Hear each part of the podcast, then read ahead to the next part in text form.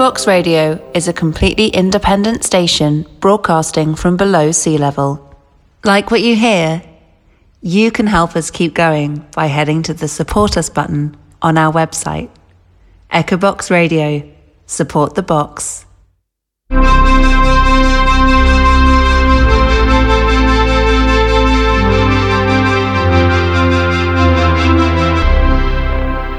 Echobox Amsterdam.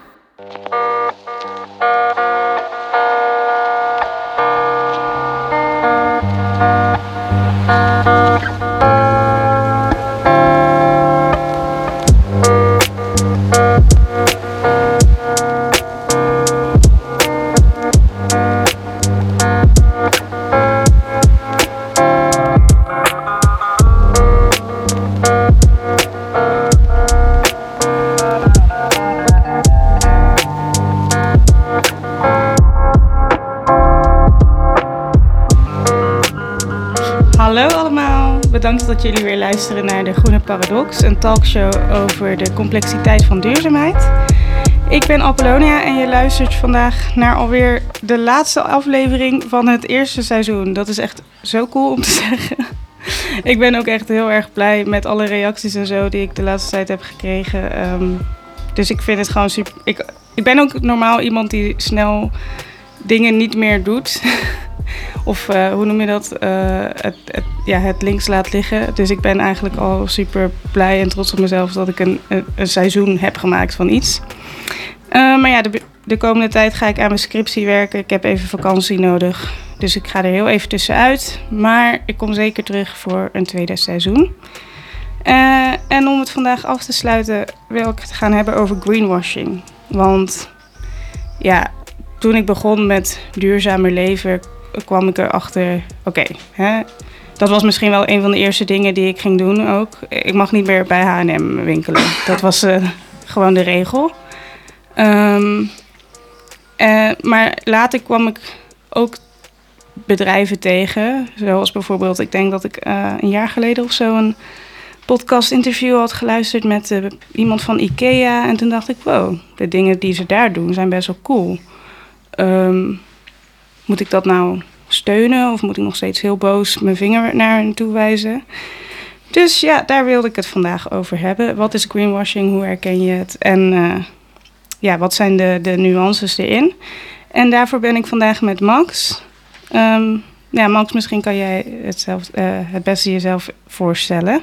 Ja, als eerste gefeliciteerd met je laatste episode. Ja, super, dank super, je. super cool. um, ja, mijn naam is Max. Ik ben van beroep Sustainability Consultant en co-founder van het circulaire kledingmerk Full Circle. Um, in het kort, alles wat wij produceren is gemaakt om gerecycled te worden en kan je weer bij ons inleveren. En dan recyclen en maken wij er echt weer nieuwe kleding van. Dus we zijn bijna volledig closed loop circulair.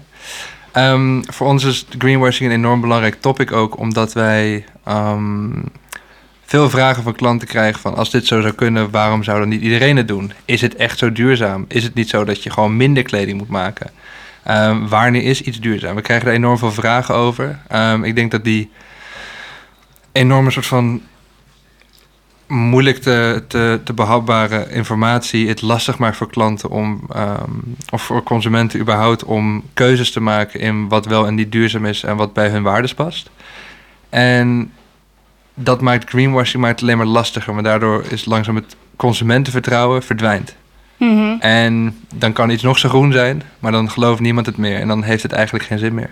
Ja, uh, ja, terwijl aan de andere kant heb je denk ik ook heel veel bedrijven die zomaar iets zeggen en dat gelooft juist iedereen die misschien nog niet zo uh, um, bewust is van ja, wat, wanneer is iets oprecht en wanneer niet. Maar daar wil ik het allemaal over gaan hebben. Maar eerst, uh, wat ik wel interessant vind, is dat je zelf een bedrijf hebt, maar dat je daarnaast ook dus zelf uh, adviseur bent. En dus ook bij andere bedrijven ziet hoe het eraan toe gaat. Maar um, ja, kan je daar iets over vertellen? Bij wat voor bedrijven uh, geef je adviezen? Zijn dat zeg maar alleen maar bedrijven die vanaf begin af aan zeggen: oh, wij willen het duurzaam doen? Of zijn het ook bedrijven die juist later duurzamer willen worden? Dat is een goede vraag. Het is voornamelijk het tweede. Um, okay. Duurzaamheid uh, is. Uh, afhankelijk van wie het vraagt, nog niet zo heel oud. Eh, het is zeker nog niet lang populair. En zeker ook nog niet lang zoveel besproken dat het eh, echt het actie doorzet bij de meeste bedrijven. En de meeste modebedrijven, en ik specialiseer wel in de mode-industrie, die zijn niet begonnen omdat ze een duurzaam label wilden starten. Die zijn begonnen omdat ze een bepaalde lifestyle uh, belangrijk vonden, een bepaalde levensfilosofie of een bepaalde identiteit met kleding wilden uitdrukken. Dat duurzaamheid er nu opeens een onderdeel voor is, um, maakt het voor heel veel bedrijven lastig om die twee dingen aan elkaar te lijmen. Omdat het traditionele businessmodel van de mode-industrie niet per se duurzaam is. Mm -hmm. Dus het is ook vaak niet zo dat er heel veel bedrijven zijn met enorm slechte wil. Um, ik denk dat er een enorm veel, uh, enorme grote groep MKB'ers in Nederland is die graag het beter doet en daar ook lekkerder van slaapt. Um, alleen niet altijd even weet hoe. Um, de verantwoordelijkheid van een bedrijf op zich draagt en gewoon keuzes maakt die goed zijn voor het bedrijf. En dan duurzaamheid niet altijd daar hoog op in de, in de prioriteitenlijst eindigt.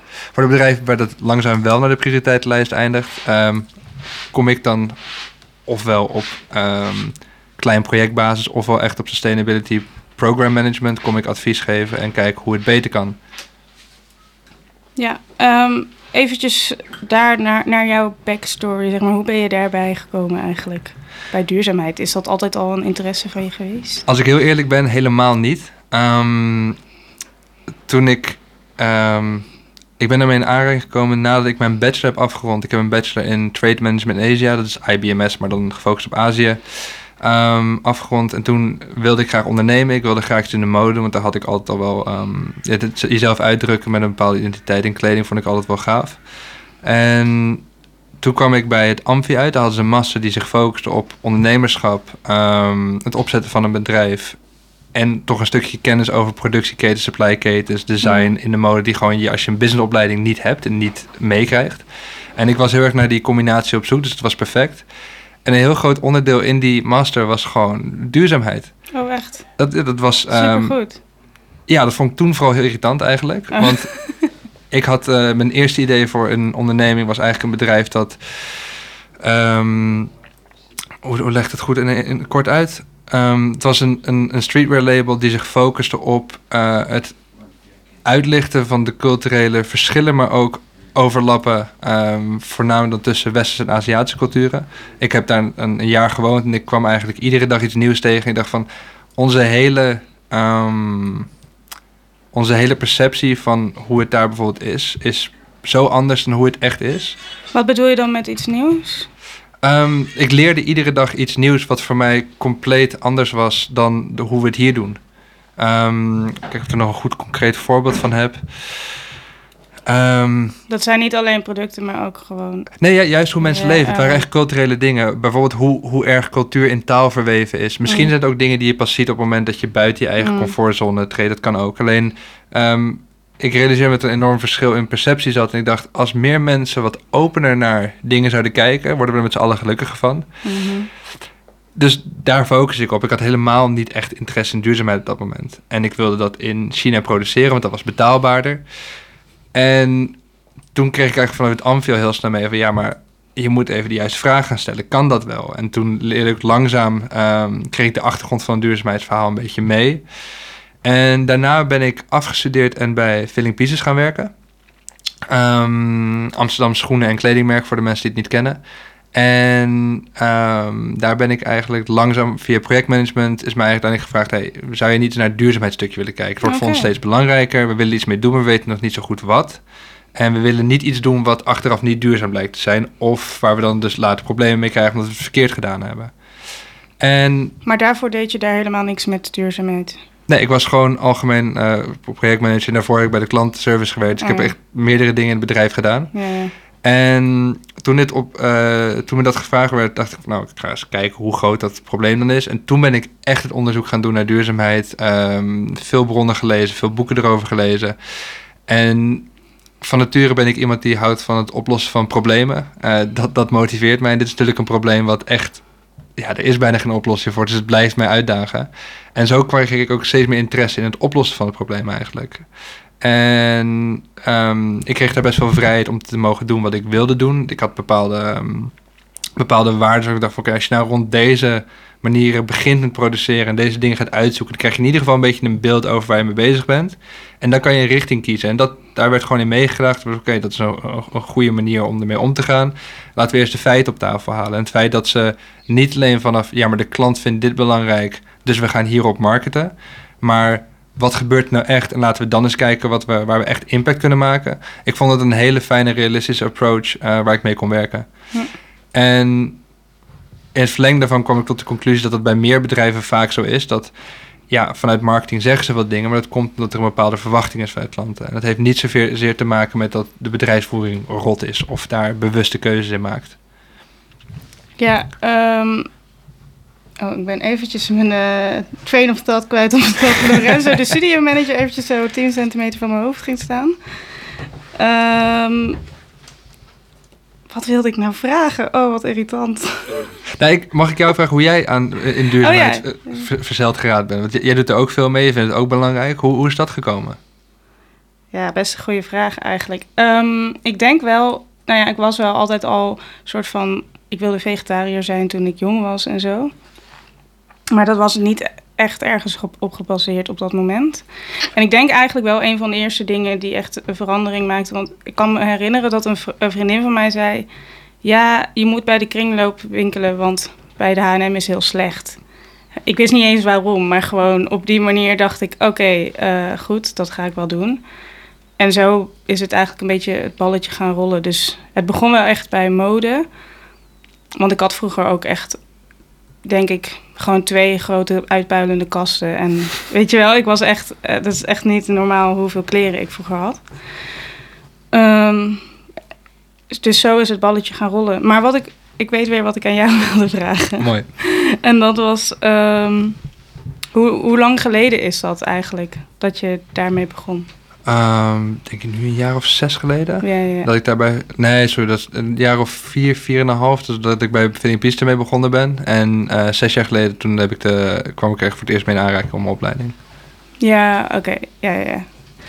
Uh, en het is natuurlijk, tenminste, ik neem aan dat je niet daarvoor dacht: oh, laat ik lekker uh, mensen heel weinig betalen, haha, ha, ha, Maar dat je pas, zeg maar, toen je er echt zelf onderzoek naar ging doen, pas realiseerde hoe erg het, de situatie eigenlijk echt is? Of? Ja, ik, ik denk dat ik het meest. Um, want dat het ergens anders minder goed is. Um, dat is één natuurlijk al snel zo, want we hebben het in Nederland met z'n allen echt enorm goed. Um, hoe verder weg dat is, hoe lastiger het is om daar echt directe consequenties van acties hier, de connectie daartussen te zien. En ik denk op het moment dat ik ben gaan inzien dat op een internationaal niveau de acties van het ene land en het consumentengedrag van het ene land echt impact heeft op hoe dat bij een andere staat uh, bijvoorbeeld tot um, on, on, noem je dat? Oneerlijke werkomstandigheden kan leiden. Dat, dat het echt een, dire een directe link met elkaar heeft. Toen ben ik het serieuzer gaan nemen. Want ik heb voor ook heel lang gedacht, ja, als je iets voor. Als je, um, toen ik jonger was, dacht ik van, nou ja, als je uh, als het goedkoper is om bijvoorbeeld in Bangladesh iets te maken en het is goedkoper om daar te eten, wat is dan precies het probleem? Ja, ja, ja. Maar dan, de stap die je dan overslaat, is dat het uh, niet los van elkaar te zien is. Mm. Het, is al, het is allemaal met elkaar verbonden. Dat betekent gewoon op, op internationaal niveau dat Bangladesh een lastige handelspositie heeft met andere landen. Wat het weer lastiger maakt om vooruit te komen in de wereld. Mm -hmm. Dat besef, um, dat kwam pas wat later. Ja, ja. en natuurlijk... Uh, ik had ook, want ik heb uiteindelijk de Truecast gekeken. Dat is wel de meest uh, gangbare documentaire mm -hmm. hierover. Maar uh, dan realiseer je ook, oh, ze krijgen niet weinig betaald. Ze krijgen gewoon echt veel te weinig betaald om überhaupt ook zelfs in een goedkoop land van te leven. Maar um, ja, ik, ik uh, zelf had ik ook wel op het begin dat ik dan uh, bijvoorbeeld, nou oké, okay, H&M is slecht. Oh, maar ik ben daar en ik zie dat hier een kaartje, er staat op H&M kansjes. Dan mag dit toch wel? Of bijvoorbeeld, uh, ik ging allemaal smoesjes voor mezelf verzinnen waarom, waarom het wel mocht. En misschien niet eens smoesjes, want ik wist... Uh, ik had gewoon geen idee, weet je wel. Mm -hmm. Dus het is sowieso super interessant om daar vandaag ja, gewoon uitgebreid over te praten. Want nog steeds denk ik wel eens van ja, wat is nou. Soms is de nuance gewoon een beetje moeilijk te zoeken. Maar goed, daarom wilde ik aan jou vragen: wat is greenwashing? Ik denk dat ehm, greenwashing is het adverteren en ehm, vermarkten van producten die zich groener voordoen dan dat ze daadwerkelijk zijn. En dat kan komen door slecht onderzoek en het gewoon niet op orde hebben van je feiten. En dat is voor niet ieder bedrijf mogelijk om dat te regelen. Dus dat is, dat is, het is niet malicious always. Dus het is niet altijd, Mhm. ehm, komt vanuit een slecht hart. Ja. En de tweede is ehm, snel gewin. Als reden, denk ik, voor greenwashing. Ik denk dat er twee hoofdredenen achter greenwashing zijn. Ehm, als jouw concurrent namelijk met iets groens aankomt en jij doet het niet, je begint klanten te verliezen, dan moet je iets. En ik denk dan, om dus mee te doen met de concurrentie, dat bedrijven dan op die manier erin meegaan. Ja. Ehm, dus ja, greenwashing is denk ik echt het ehm, ofwel expres of niet expres vermarkten van producten dat ze, die zich groener voordoen dan dat ze het werkelijk zijn. ja, en in welke vormen kan dat zich voordoen, denk je? Mm, Want ik bedoel, ehm, ik denk dat je hele soort van duidelijke voorbeelden zou hebben van, oké, iemand zegt gewoon, eh, dit, bijvoorbeeld, ik, eh, ik kwam een voorbeeld tegen op internet van een eh, auto die dan zogenaamd duurzamer zou zijn, maar eh, in essentie, of oh ja, duurzame benzine zou gebruiken. ja. Maar in essentie is gewoon het rijden van een auto altijd op die manier onduurzaam. Ik kan het even niet meer zo goed uitleggen, omdat ik het gewoon denk ik niet zo goed begreep. Ehm, maar het, daarmee doe je dus alsof iets wat in essentie onduurzaam is, duurzaam zou kunnen zijn. Mhm. En zo zijn er volgens mij verschillende soort van... Ja, ik denk dat wat je. ehm, Er zijn zeg maar claims die gewoon niet waar zijn. Uh, bijvoorbeeld, je ziet nu dat er veel artikelen geschreven worden dat ongeveer 5 60% van het gerecycled polyester wat in kleding zou zitten helemaal niet gerecycled is. Mhm. Dan hebben bedrijven dus gewoon een claim gebruikt om een product geplakt en hun huiswerk niet goed gedaan. Of de, de leverancier van het product heeft, heeft, heeft het verkeerd aan hun, eh, of heeft tegen hun gelogen, dat kan ook. En daardoor is er dus eigenlijk ehm, zijn producten gegreenwashed. Omdat consumenten hebben het gekocht met gedacht, oké, dit is duurzamer dan de, het alternatief wat niet gerecycled polyester is. En daarom maak ik deze aankoopkeuze. Ja. Ehm, dan is het denk ik nog de variant die. ehm, en dat, dat, dat heeft een beetje een, dat een lastige nuance, denk ik. Ehm, de- bijvoorbeeld zeggen dat eh, het kopen van dit item zoveel liter water ehm, bespaart, is natuurlijk eigenlijk ook een vorm van greenwashing. Want water besparen doe je er helemaal niks uit te geven. Mhm. Zeg maar de Mm. vergelijking ten opzichte van. En dan ben ik het, eh, dan moet ik wel zeggen, want volgens mij, eh, wij hebben ook, wij geven ook aan hoeveel water ons t-shirt bespaart ten opzichte van een ander t-shirt. Doen wij ook online.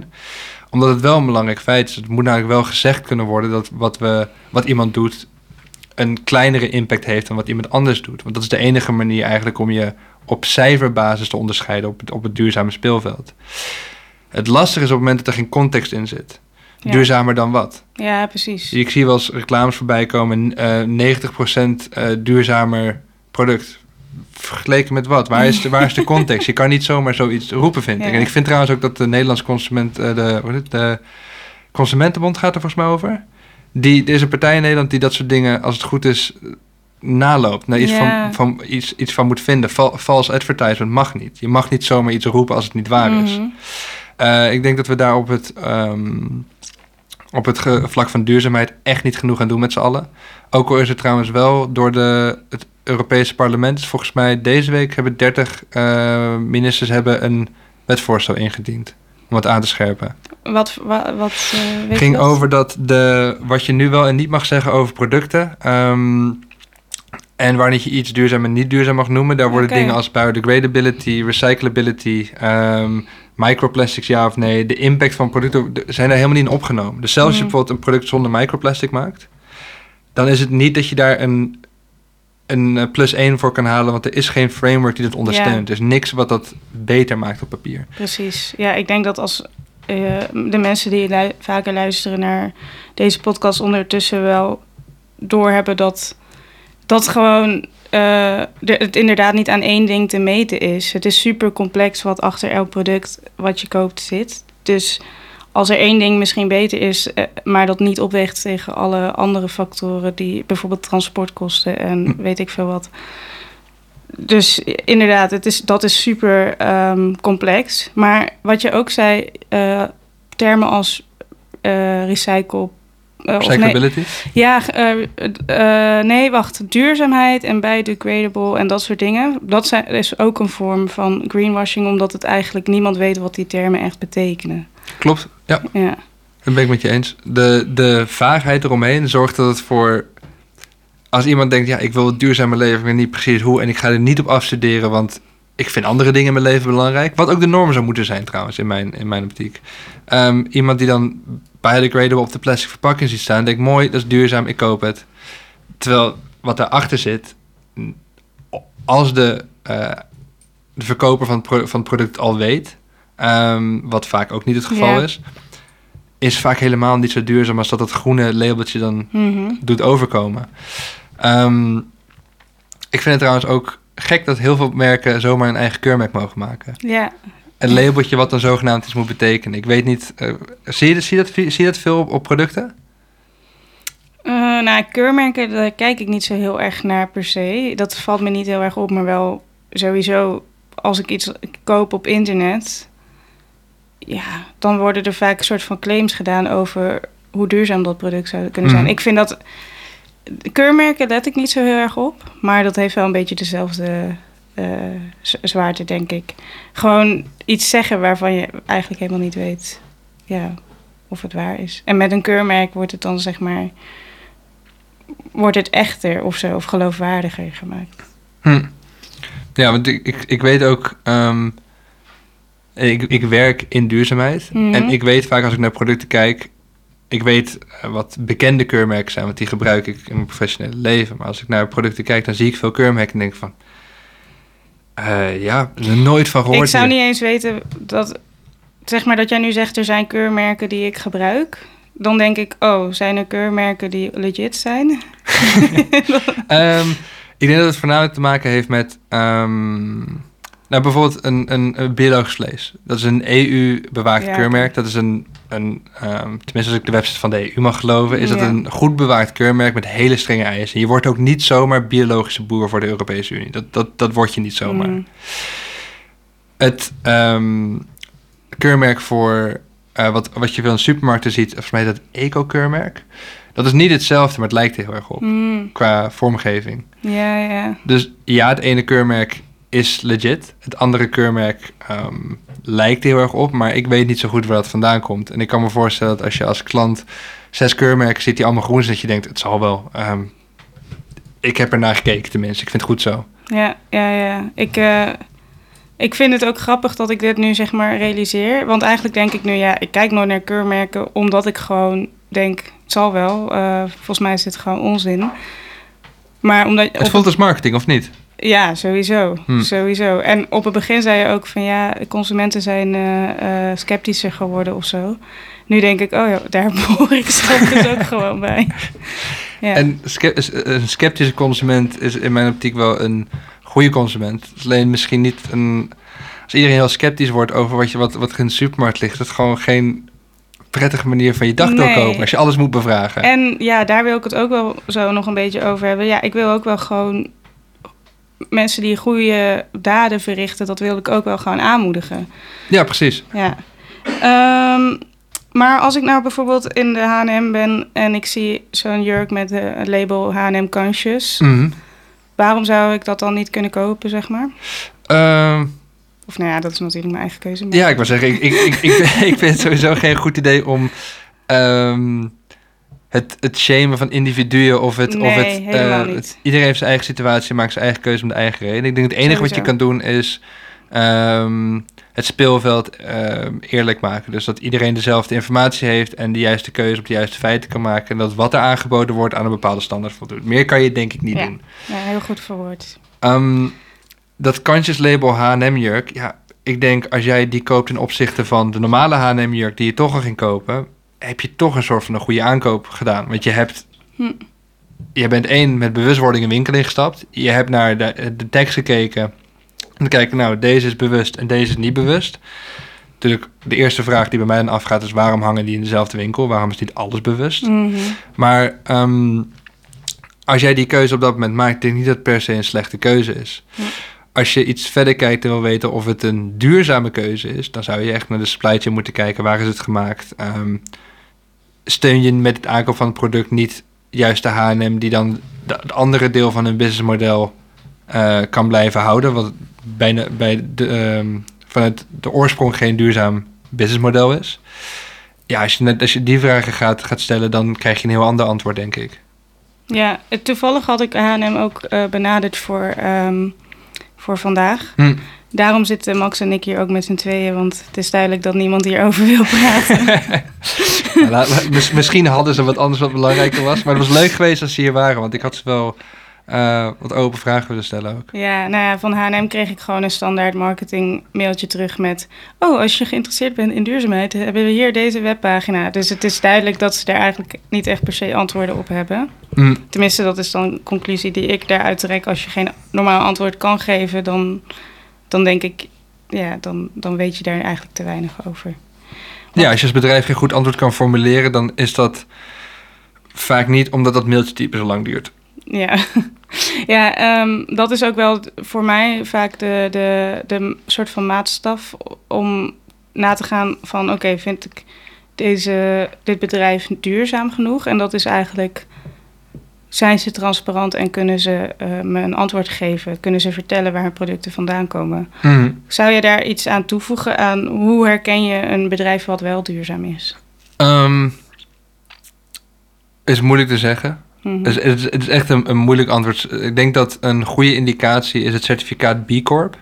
Oké, Ik denk als een bedrijf B Corp certified betekent absoluut niet dat het een 100% duurzaam bedrijf is. Ik denk dat dat überhaupt niet bestaat. Eh, maar het betekent in ieder geval dat ze op ehm, echt op directieniveau in ieder geval altijd keuzes maken die ehm, ja, voor de planeet en voor de mens eh, in het achterhoofd houdend goed zijn. En daar heeft B Corp ook een jaarlijks ehm, een aangescherpte regelset voor, waar je dan aan, moet voldoen. Dus het is niet iets wat je makkelijk, een certificaat wat je makkelijk behaalt. En het is ook niet een certificaat wat je makkelijk behoudt. Hm. Dus dat is altijd wel, als je naar een bedrijf kijkt, is dat een soort van goede eerste indicatie. Wil je niet verder dan dat kijken en je koopt bedrijven van, of, eh, producten van een niet B Corp bedrijf of een B Corp bedrijf, zou ik altijd voor B Corp gaan. Wat eh, zijn dan dingen, waar, ja, regels waar zij eh, naar vragen? Ehm, een concreet voorbeeld daarvan. Ja, als je Ja, dat sch- schiet me even niet te binnen, maar het gaat over ehm, bijvoorbeeld. Want de filosofie van B Corp is eigenlijk dat een bedrijf een, een, functie is van de maatschappij. Dus het moet de maatschappij dienen en niet Mm. uitbuiten. Dus ehm, dingen als transparantie, weten waar je producten vandaan komen. Equal pay voor eh, mannen en vrouwen bijvoorbeeld. Dat zijn dat soort dingen zitten er allemaal in. Wat, doe, wat geef jij terug aan je community? Ja. En weet je, als je bijvoorbeeld in, een, eh, in, in Den Haag een bedrijf hebt, hoe be- benefit Den Haag van het feit dat jij daar bent, buiten je personeelsleden? Ehm, ze zijn, en het is ook niet een volledig eh, dicht framework. Er komt iemand van B Corp komt het met je opzetten. Dus maak je het wat toepasbaar is op jouw bedrijf. Dus ze s- bieden daar ook steun in, zeg maar. Ja, ja, het is ook niet gratis trouwens. Het, kost, het kost- het kost gewoon geld. Ehm, maar ik denk voor eh, for-profit organisaties dat, dat B Corp een goed certificaat is. Ik denk dat je daarnaast moet kijken, oké, hoe, ehm, hoe transparant is dit bedrijf? Kan ik op hun website zien waar de producten gemaakt zijn? Laat ze zien waar de fabrieken staan. Laat ze zien hoe duur het is om producten te maken. Is het prijstransparantie? Kan ik zien wat voor materialen erin zitten? Kan ik zien waar die materialen vandaan komen? Kan ik zien, ehm, is bijvoorbeeld de Code of Conduct, dat is een document wat je naar suppliers toestuurt en naar partners, en waarin je eigenlijk uitlegt, deze materialen en deze werkomstandigheden accepteren wij en de rest niet. En dit zijn de consequenties als je daar niet aan houdt. Ehm, vaak zijn deze documenten publiekelijk in te zien als bedrijven ze hebben. Ehm, is dat er niet, is alweer een vraagteken. Maar dit zijn ook dingen, hier moet je middag voor gaan zitten. Ik vraag me af of consumenten dat gaan doen. Ja, ja. ja, want ik vraag het ook omdat ik zelf als iets heb gekocht op internet. eh, een, een product wat je gewoon niet zomaar zo- overal kan vinden. Dus dan Zoals probeer- wat bedoel je dan? Ja, de- in dit, eh, eh, deze situatie is het een beetje TMI, maar menstruatieonderbroeken. Mhm. Dus dat koop je niet. Ja, dat- waar de fuck vind je dat? Google. Hè? Google. Ja, Google. precies. Ja. Ja. en ik vond dan een eh, bedrijf wat in Nederland gesitueerd is. Dus dan denk ik al, oké, eh, soort van lokaal of zo. Dus dan geeft dat me ook allemaal wat vertrouwender gevoel. En verder stond er dan iets van, ja, we gebruiken, weet ik veel, dit en dit materiaal. Ik weet het niet eens meer, want blijkbaar vond ik het toch niet zo belangrijk. Maar ehm, ja, toen ik, ik moest het wel kopen, want het was gewoon nodig. Maar eigenlijk tegelijkertijd dacht ik zo achteraf van, ja, wat, wat is dat voor gelul eigenlijk? Hoe weet ik nou of wat zij zeggen de waarheid is? Maar ik denk dat je dat eigenlijk nooit echt kan weten natuurlijk. Ten- Tenzij Nee. iemand een, eh, ze een echt een oprecht certificaat of keurmerk hebben. Voor de rest is het gewoon, denk ik, vertrouwen op, ja, op wat En iemand zegt. Daarom is ook greenwashing dus weer zo schadelijk voor, ehm, Het vertrouwen van de... ja, voor het vertrouwen, maar ook voor hoe... eh, want we moeten met z'n allen iets duurzamer. En niet iedereen wil dat nog. En de mensen die dat wel willen, die willen het wel, maar zolang het niet te veel impact heeft op hun huidige leven. En zo verder tot de mensen die niks anders meer willen dan duur- duurzaamheid. Het is natuurlijk een, een, een spectrum waar mensen zich op bevinden. En als je iedereen mee wil krijgen, moeten we in ieder geval met z'n allen soort van eens zijn over. Nou, dit is wel duurzaam, of dit is wel duurzamer, moet ik zeggen, en Mm. dit niet. En hier gaan we weer stoppen en hier gaan we, deze richting gaan we wel op. Mhm. Ehm, en ik denk dat voor, totdat dat, ehm, dat besef en, er- en die regelgeving er eigenlijk is, dat het heel lastig wordt om daar van greenwashing af te komen. Er zijn namelijk te veel incentives om het niet te doen. Het kost geld om het goed te doen. eh, het kost ehm, misschien wel. Als je het verkeerd doet, kan het eh, iets in duurzaamheid, kan het je ook je kop kosten als je bedrijf, als je er gewoon niet goed mee omgaat. Mhm. Dus het is veel makkelijker om gewoon door te blijven produceren. Eh, Maar te greenwashen bedoel je... eh, Ja, als je, ik bedoel, ja. wat, In combinatie daarmee, zeg maar. Ja, ik vind, ik vind persoonlijk de conscious lijn van de H&M bijvoorbeeld... ondanks dat ze best toffe dingen doen... eh, en ook investeren in bedrijven die echt een stapje verder zijn... als het gaat om circulariteit en duurzaamheid... hoe het nu ervoor staat, is het gewoon greenwashing. Ze, laten zich, ze doen zich veel groener voor dan dat ze zijn. Ja. En ze hebben het niet over die andere 99% van een bedrijf. Ja, dat is ook wat ik, wat voor mij ook vaak de overweging is van oké, misschien inderdaad dat deze eh conscious eh, product, H&M conscious product, op een duurzame manier geproduceerd is. Eh, en ik ben zelf natuurlijk dan in de situatie om andere producten te kopen, dus daarom kan ik die overweging maken. Maar ook al zou ik dat product kopen, ik geef nog steeds mijn geld aan H&M. Mhm. Ik, ik vote met mijn geld, zeg maar. Ik, ik, daarmee laat, steun ik hun. Dus ook inderdaad die 99% van alle andere dingen die ze doen... ook al is dat misschien niet eh, eh, bij dit product, zeg maar, ehm, van toepassing geweest. Maar aan de andere kant denk ik weer dus, bij sommige bedrijven... als ik dan zie dat ze iets nieuws en iets stofs doen... dan denk ik, oh, moet ik dan niet juist ook met mijn geld laten zien... dat ik hierachter sta? En dat is zeg maar een, een dilemma die ik al vaker ben tegengekomen, ook in mijn leven. En we noemen eens een voorbeeld van een bedrijf... wat dan iets nieuws doet waarvan je denkt van... ja, hier moet ik juist in investeren. Ehm, even denken. Nou ja, eh, wat ik dus eh, toen ik naar die, dat eh, interview met IKEA luisterde, dacht ik wel van.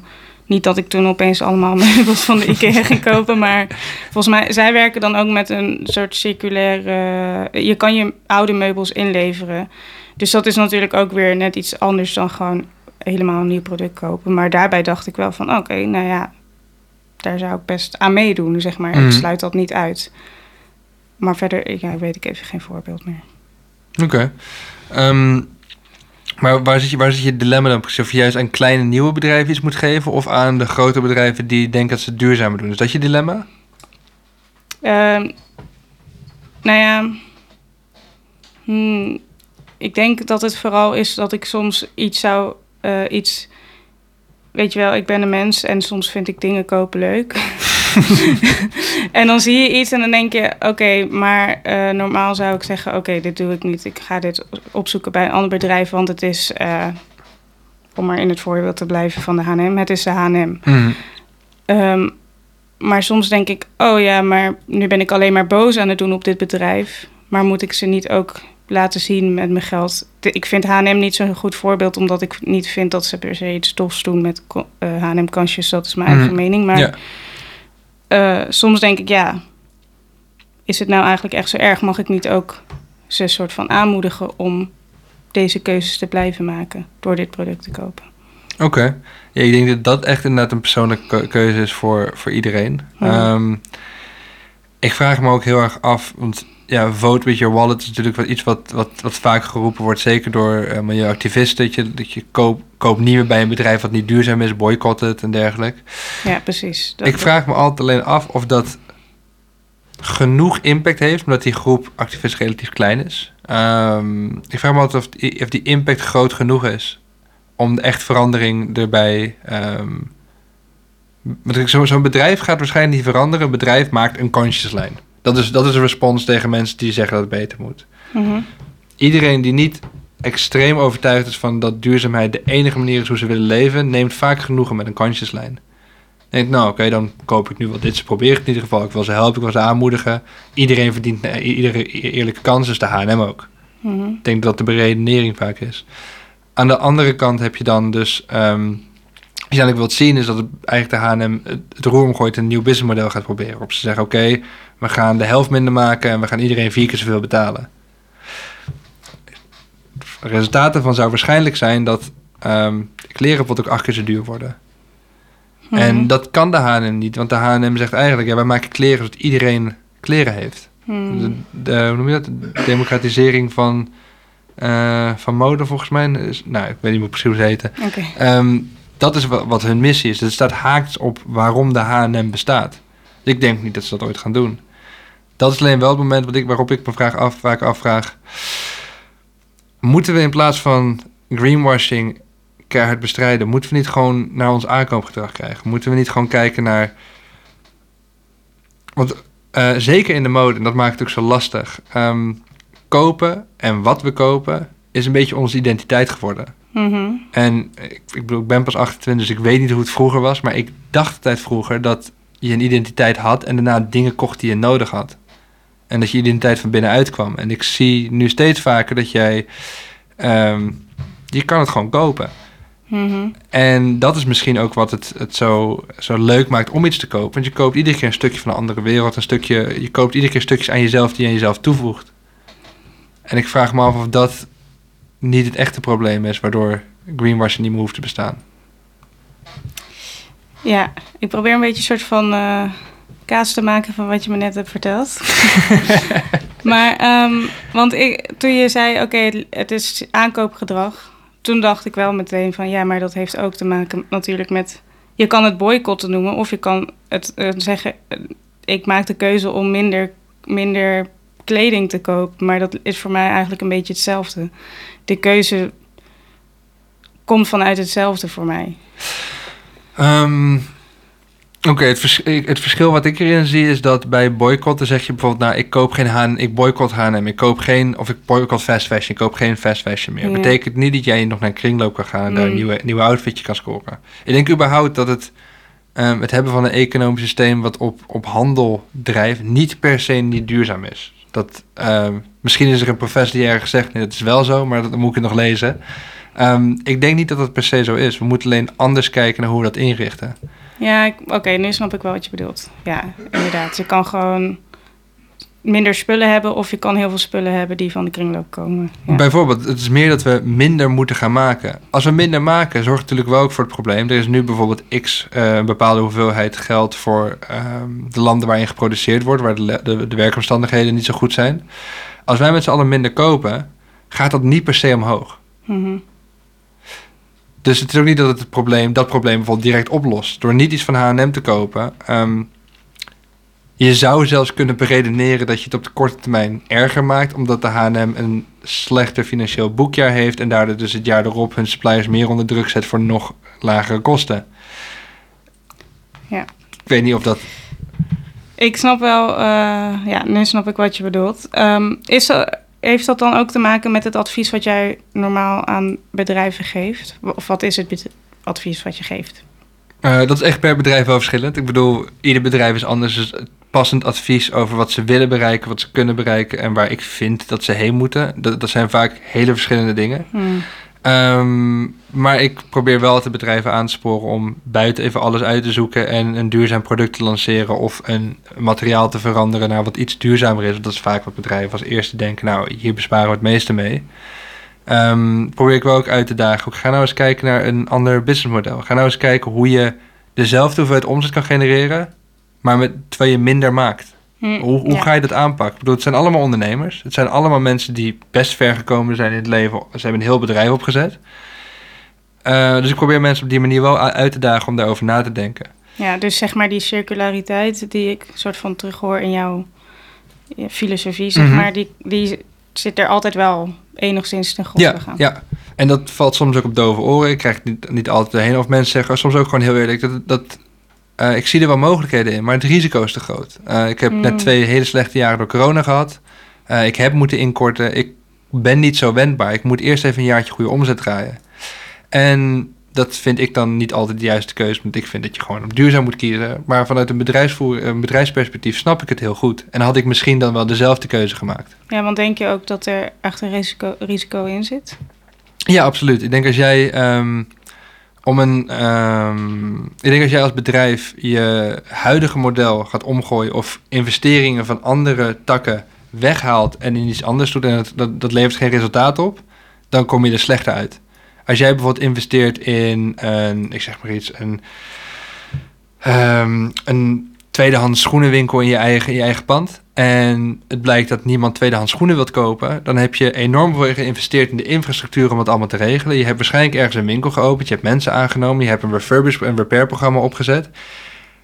Ja, dat is voor veel bedrijven enorm veel geld. En als je dat kwijt bent omdat het niet lukt... en je krijgt mensen niet geïnteresseerd in tweedehands product... omdat ze daar gewoon nog niet zijn... of het überhaupt niet prettig vinden om andermans schoenen te dragen... dan is het voor niks geweest. Ja. En dat risico moet je wel aandurven. Wat zijn dan, eh, eh, nou ja, dit is al al eentje dan, maar wat zijn obstakels waar bedrijven tegenaan lopen als ze willen verduurzamen? Ehm, ja, die zijn heel breed, denk ik. Ehm, dat, dat kan komen vanuit eh, dat er gewoon ook geen financiële mogelijkheden beschikbaar zijn om die stap te maken. Ehm, we realistisch gezien niet alle duurzame materialen of duurzame methodes om te produceren of duurzame businessmodellen zijn duurder. Maar vaak wel. En dat komt omdat als je iemand eerlijk gaat betalen, gaat het ergens in de prijs wat uitmaken. Mhm. Als je een, eh, materiaal maakt wat de planeet minder beschadigt, misschien is er minder van per keer dat het gemaakt kan worden, misschien is het een duurder proces. Tot nu toe is er nooit voor mens en planeet eerlijk betaald. Als je dat wel gaat doen, ga je dat in de eindprijs merken. Ga je dan je eigen marge kutten of ga je het op de klant verhalen? Ja. Als je op de klant gaat verhalen, gaat hij daarin mee. Dus dat is eigenlijk al gewoon puur op prijsniveau is dat een, een, een, hele, ehm, een hele lastige barrière om overheen te komen. Ja. Daarna gaat het om een stukje kennis, denk ik. Ehm, ga je investeren in misschien een duurzaam materiaal, moet je zeker weten dat het echt duurzamer is. Eh, wil jij gewoon zorgen dat bijvoorbeeld je CO2-afdruk het la- lager wordt, moet je wel weten waar eh, het op dit moment aan ligt. En als het bij een van je partners is, is het dan jouw probleem of hun probleem? Hm. Ze zijn dus, eh, de, de- de- en het staat vaak haaks op ehm, interne doelen voor iedere afdeling. Als je bijvoorbeeld naar een productieafdeling eh, kijkt, die hebben vaak een kwaliteits-, een prijs- en een levertijden-eis waar ze aan Mhm. moeten voldoen. Dat zijn hun, Ja. hun doelstellingen. Als ze dat halen, hebben ze een goed jaar gedraaid. Als ze de prijs of de kwaliteit niet meer op dezelfde niveau kunnen waarborgen omdat het duurzamer moest, dan, dan, dan schuurt dat. Dan kunnen ze niet hun doelstellingen voor dat jaar bijvoorbeeld halen. Dan zeg je, ja, dan moet je dan aanpassen. Maar misschien schuurt het dan weer ergens anders in het bedrijf. Dat zijn veel voorkomende barrières. En dan een van de grootste barrières bij het verduurzamen van bedrijven is dan toch ook echt wel greenwashing weer. Kom je daar weer op terug? ja, hoe bedoel je dat?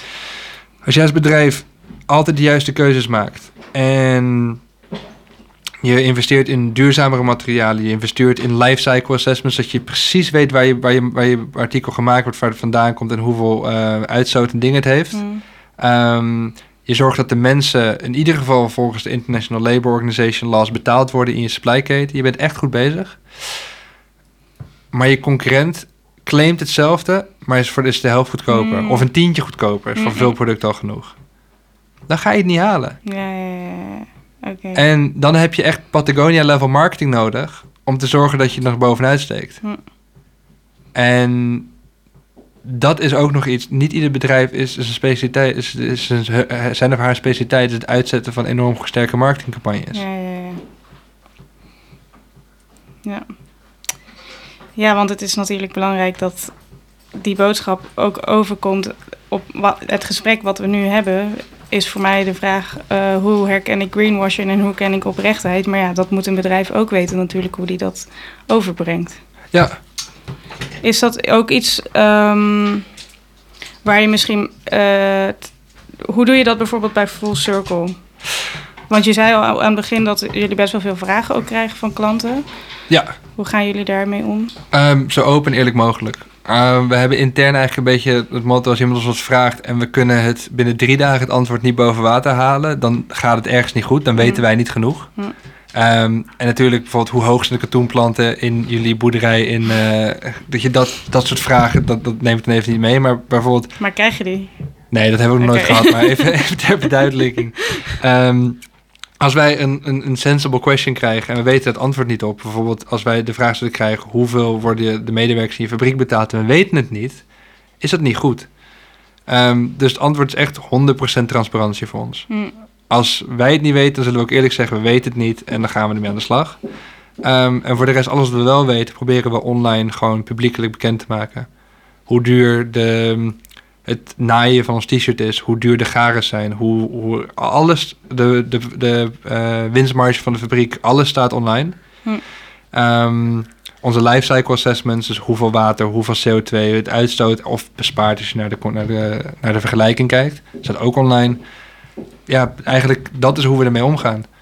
Want wij kunnen ook niet altijd, ehm, we weten niet altijd alles, we kunnen niet altijd op alle vragen en antwoorden voorbereid zijn en we kunnen zeker niet onze informatie vervormen om in te spelen op het competitieve landschap van de, van de markt. Dat willen we ook niet doen. Dus ons enige antwoord is: we vertellen de verhalen die wij erg tof vinden of waar we zelf blij mee zijn. Die vertellen we wat meer. En voor de rest staat altijd alles wat we doen online. Duidelijk. Ehm, heb je ook wel eens gehad dat mensen daar een soort van vraagtekens bij zet, eh, zetten? Ehm,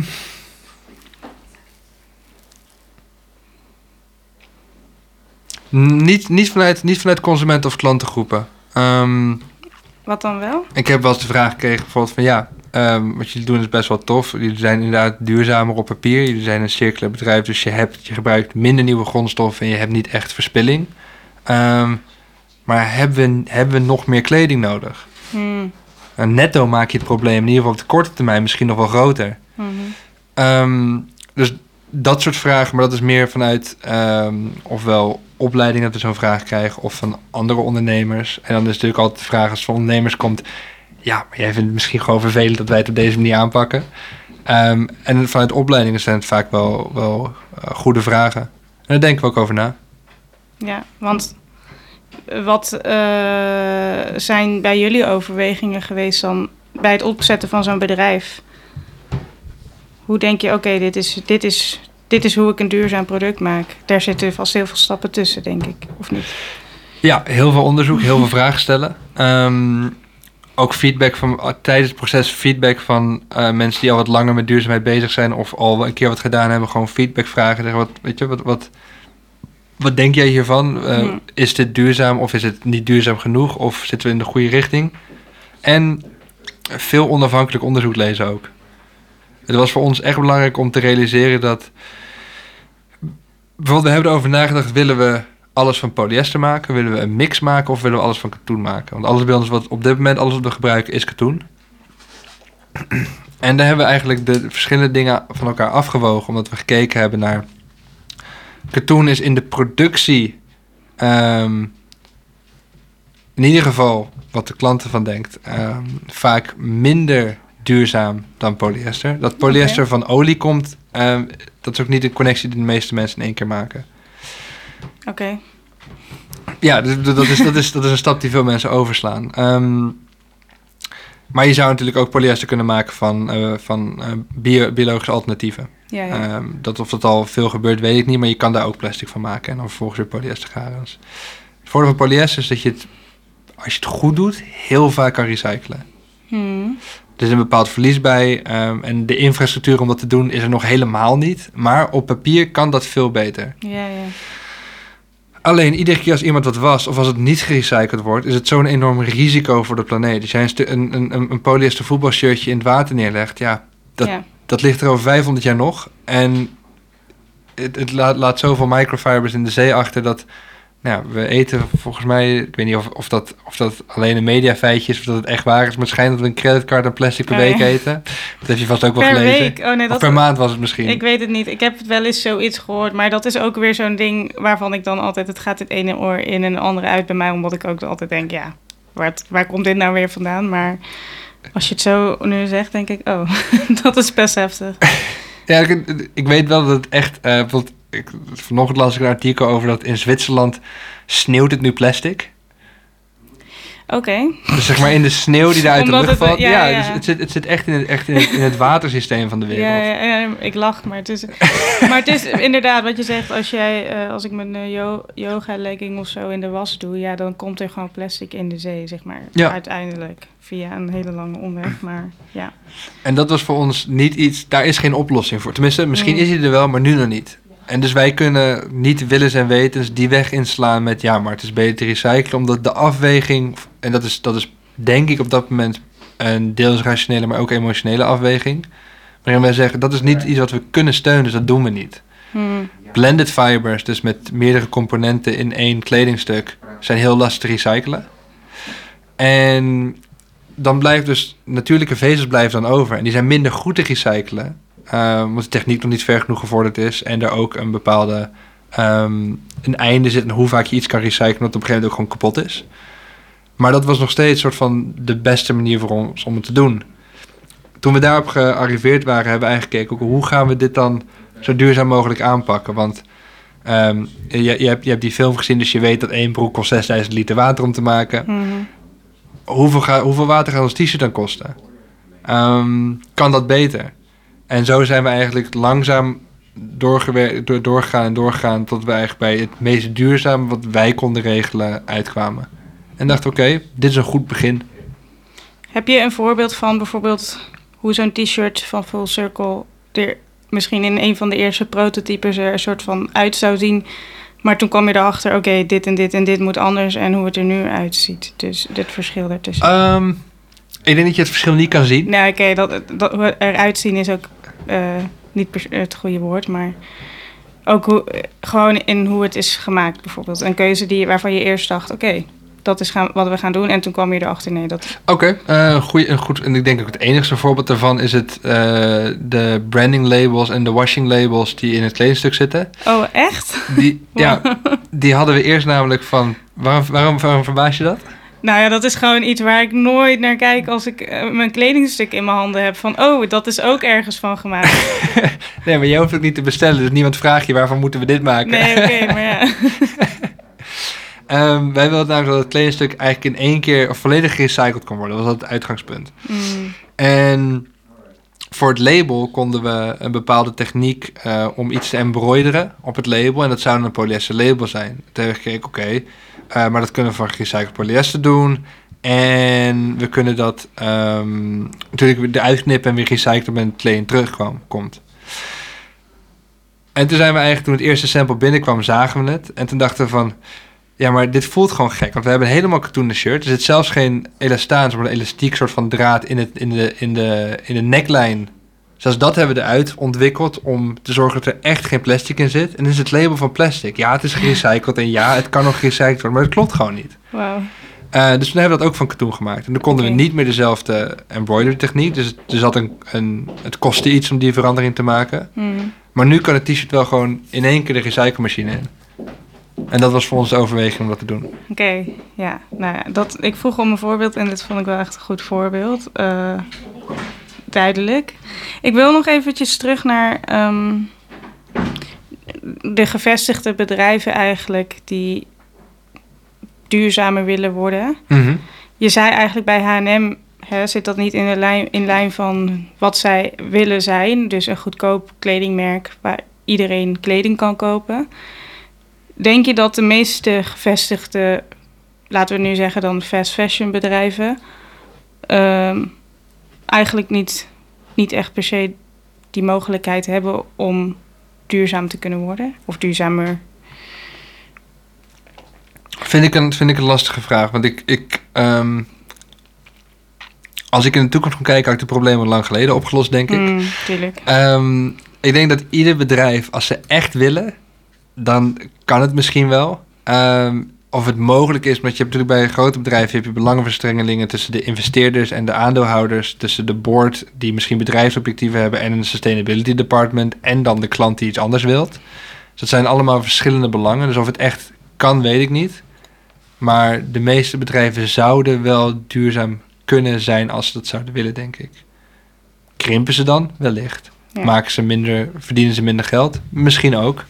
Ehm, maar het zou wel kunnen, denk ik. Ik zou het ook niet willen uitsluiten dat dat, dat, dat misschien op die manier moet. Ja. En misschien dat ze dan ook iets moeten aanpassen in hun missie, zeg maar.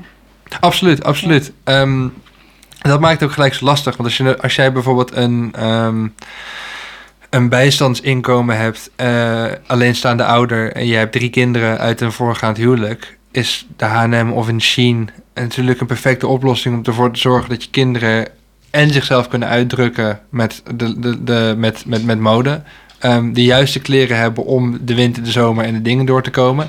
En dat je ook nog eens een keer misschien met z'n allen op vakantie kan, dat niet alles naar kleding ging. Dus het, heeft het, het heeft ook een bepaalde plek in de maatschappij. Ja. Ik denk alleen niet op deze schaal, op deze grootte. Ehm, je hebt het ook kort, of je hebt al wel eens eh, in dit gesprek Patagonia genoemd. Mhm.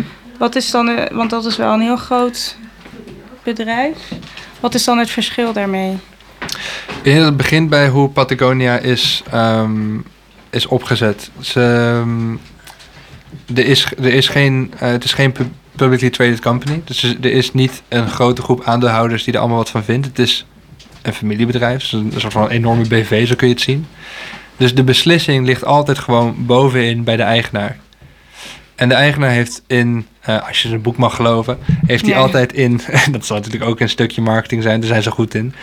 Ehm, heeft hij eigenlijk altijd gezegd dat de keuze die hij gemaakt heeft ten behoeve moesten komen van het feit waar het, ehm, hoe noem je het, van het, van het doel waarvoor het gemaakt was. Om een voorbeeld te geven, ze maakten op een gegeven moment bepaalde ehm, bergbeklimspullen en die maakten de bergstuk.